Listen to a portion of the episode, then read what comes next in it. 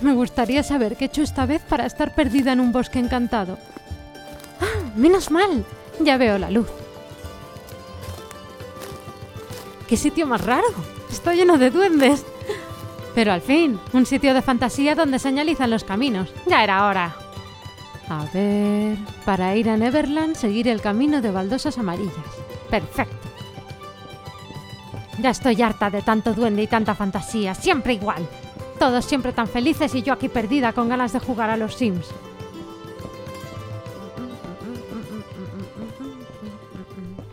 Mm, es pegadiza. Vaya, una bifurcación. Y como no, sin señalizar. ¡Ah! Tienes que ir por ahí. ¿Quién ha dicho eso? O puedes ir por allá. La gente va por ambos caminos. Vaya, vaya, un espantapájaros listillo, ¿eh?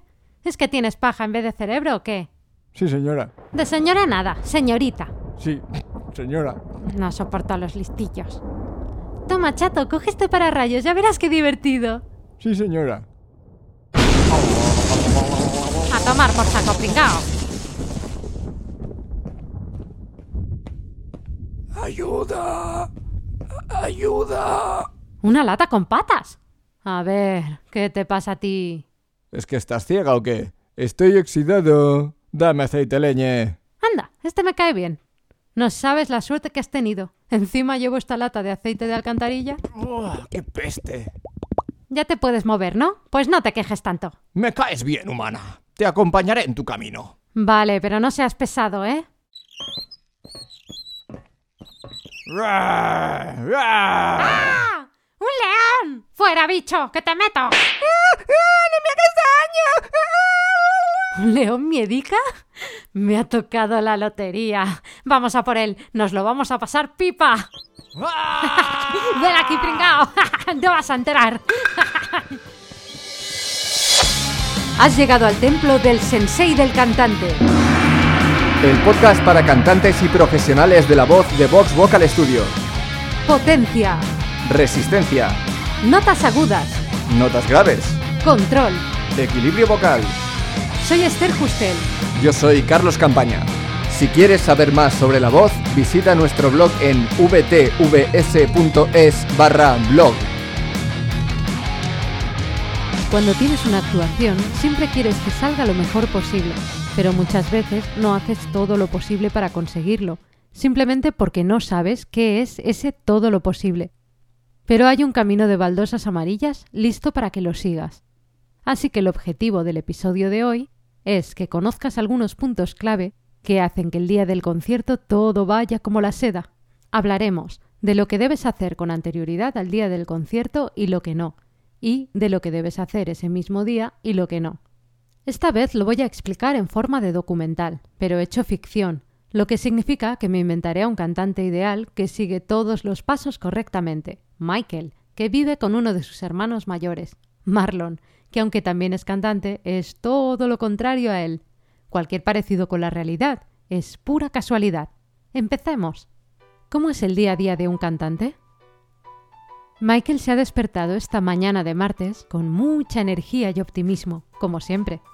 Hoy, ese optimismo se ha visto incrementado al ver marcada en el calendario la actuación del próximo viernes. Y es que desde pequeñito se dio cuenta del gran don que le había sido concedido y aprendió a cuidarlo y respetarlo como agradecimiento por ese regalo. Pero ¿qué es lo primerísimo que ha de hacer un cantante por la mañana? Nada más despertarte, llevas más de 8 horas sin beber ningún líquido, por lo que tu cuerpo necesita rehidratarse. Así que Michael lo primero que hace es darse una buena ducha con agua caliente y luego se bebe un buen vaso de agua antes de desayunar y hace unas buenas inhalaciones de vapor. ¿Debe comer algo especial un cantante? Pues no, sencillamente cosas que te sienten bien. Evita comer mucho para no tener reflujo ni sensación de pesadez. Michael, por ejemplo, opta por lo que mejor le sienta por las mañanas, una infusión y una manzana. Y una vez que el cuerpo está en plena forma, es hora de trabajar la mente. A Michael, media horita de meditación siempre le viene genial después de desayunar, para conseguir un estado de plena armonía física y emocional. Y ahora toca ponerse a trabajar la voz. Es esencial hacer un calentamiento como Dios manda para despertar la voz. Michael empieza con un volumen bajito y unos ejercicios vocales suaves para estirar los músculos de las cuerdas vocales. Primero en un rango cómodo y con un sonido cómodo, porque ahora no busca ampliar su rango ni poner a prueba su voz. Y por supuesto, siempre sigue los consejos sobre cómo calentar la voz que escuchó en El Sensei del Cantante, episodio 8. Sin darse ni cuenta, ha llegado la hora de su clase de canto, así que se conecta al ordenador y empieza la videoconferencia. Esta semana va de equilibrar la voz y exigirle lo necesario para estar al 100% el día del concierto. Michael se pone auriculares y sigue con su clase, pero todo este jaleo ha despertado a Marlon. Y es que Marlon ha hecho todo lo que no se debe hacer. Un buen cantante tiene que dormir sus ocho horas para descansar y estar en plena forma. A Marlon las ojeras le llegan al suelo, porque se acostó tarde jugando a videojuegos, y esta semana se suponía que sería de vacaciones. Ya trabajará el viernes, que hay concierto. Está indignado, porque le han despertado antes de mediodía. Ya está harto de las clases de canto que recibe Michael. Menuda tontería. Él no piensa entrenar nunca su voz, si ya sabe cantar. Pero bueno, ya que está despierto, se da cuenta de que se muere de hambre. ¿Y qué alimentos y sustancias debe evitar un cantante? Pues justamente con las que Marlon empieza el día. Va hacia la despensa mientras se fuma su cigarrillo matutino. Encuentra unas galletas que devora vorazmente y no deja ni una en el paquete. Se queda bastante hinchado. Perfecto, queda café de ayer. Así no tiene que hacerlo. Ayer no se acabó el videojuego, así que toca seguir trabajando en eso. Y si lo que quieres saber es cómo no se debe entrenar la voz, solo tienes que seguir los pasos de Marlon. Él nunca calienta su voz y se pone a cantar directamente. Además, se pone la música con el volumen a tope y se pone a cantar a pleno pulmón. Eso sí, se pone las canciones que tendrá que cantar el día del concierto. ¿Y cómo se tienen que repasar las letras de las canciones? Pues la manera que utiliza Marlon tiene algunos fallos, la verdad. Como siempre se le olvidan las letras, se le ha ocurrido la idea de jugar a inventárselas de manera improvisada porque así cuando se le olviden durante el concierto podrá inventárselas al vuelo. Michael, por el contrario, tiene un sistema infalible. Se ha puesto tapones en los oídos y está concentrado estudiando las letras. Su sistema consta de los siguientes pasos. Primero las lee mientras escucha la canción unas cuantas veces y se queda con el significado de la letra. Luego las lee mientras canta y escucha la canción de fondo. Se hace anotaciones de cambios rítmicos Luego la canta sin música, pero leyendo un par de veces. Y luego la canta sin música y sin leer, hasta que le sale del tirón. El último paso es cantarla con una pista instrumental y sin leer, las veces que sean necesarias. ¿Y qué hacen nuestros dos hermanos una vez acaba el trabajo diario? Si tienes actuaciones inminentes, tienes que cuidar tu cuerpo con mucho más esmero que normalmente. Por ejemplo, Marlon ha quedado para ir a una discoteca, y ha invitado a Michael, pero él se niega a ir. Marlon se enfada mucho con él y le empieza a decir a gritos que nunca hace nada divertido. Pero Michael zanja la pelea. Él nunca responde a gritos, sabe que gritar pone en peligro la voz, y le intenta explicar a Marlon que un entorno con mucho humo no es nada bueno para la voz, y tiene toda la razón. Por otro lado, ha empezado a refrescar, y Michael no quiere resfriarse. Una discoteca no es el mejor lugar para un cantante, sobre todo si tiene actuaciones inminentes, porque en ellas hay mucho humo.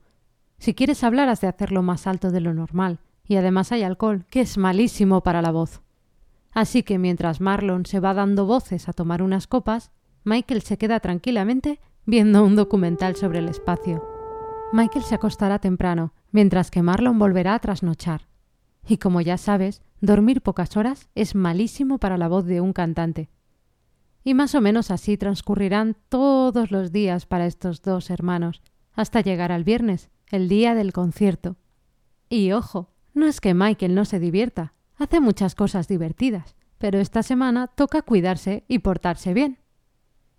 ¿Cómo es el día del concierto para nuestros dos protagonistas? Pues para Michael más o menos igual. Sigue su misma rutina diaria. Te la repito para que la tomes de ejemplo. Rehidratar la voz después de toda la noche. Desayunar algo ligero y que te siente bien. Relajar el cuerpo y la mente. despertar la voz con ejercicios vocales matutinos, entrenar la voz y repasar las letras de las canciones. Y ahora ya está perfectamente preparado para que su voz lo dé todo. Ya solo quedan los aspectos técnicos, comprobar que el equipo de sonido funcione correctamente, hacer pruebas de sonido y ultimar detalles con todas las personas que hay detrás de una actuación.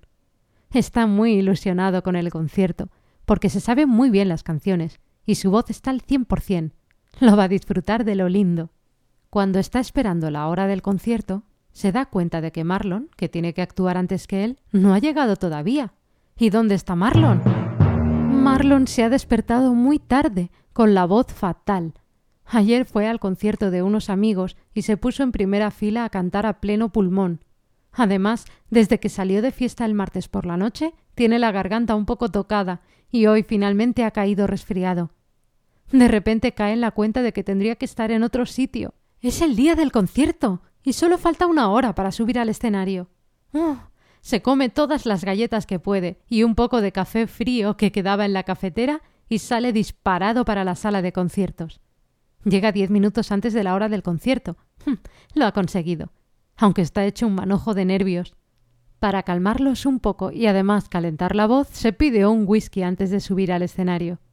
Al empezar la primera canción, cae en la cuenta de que se le olvidó escucharla, porque es una canción antigua que ya se sabía.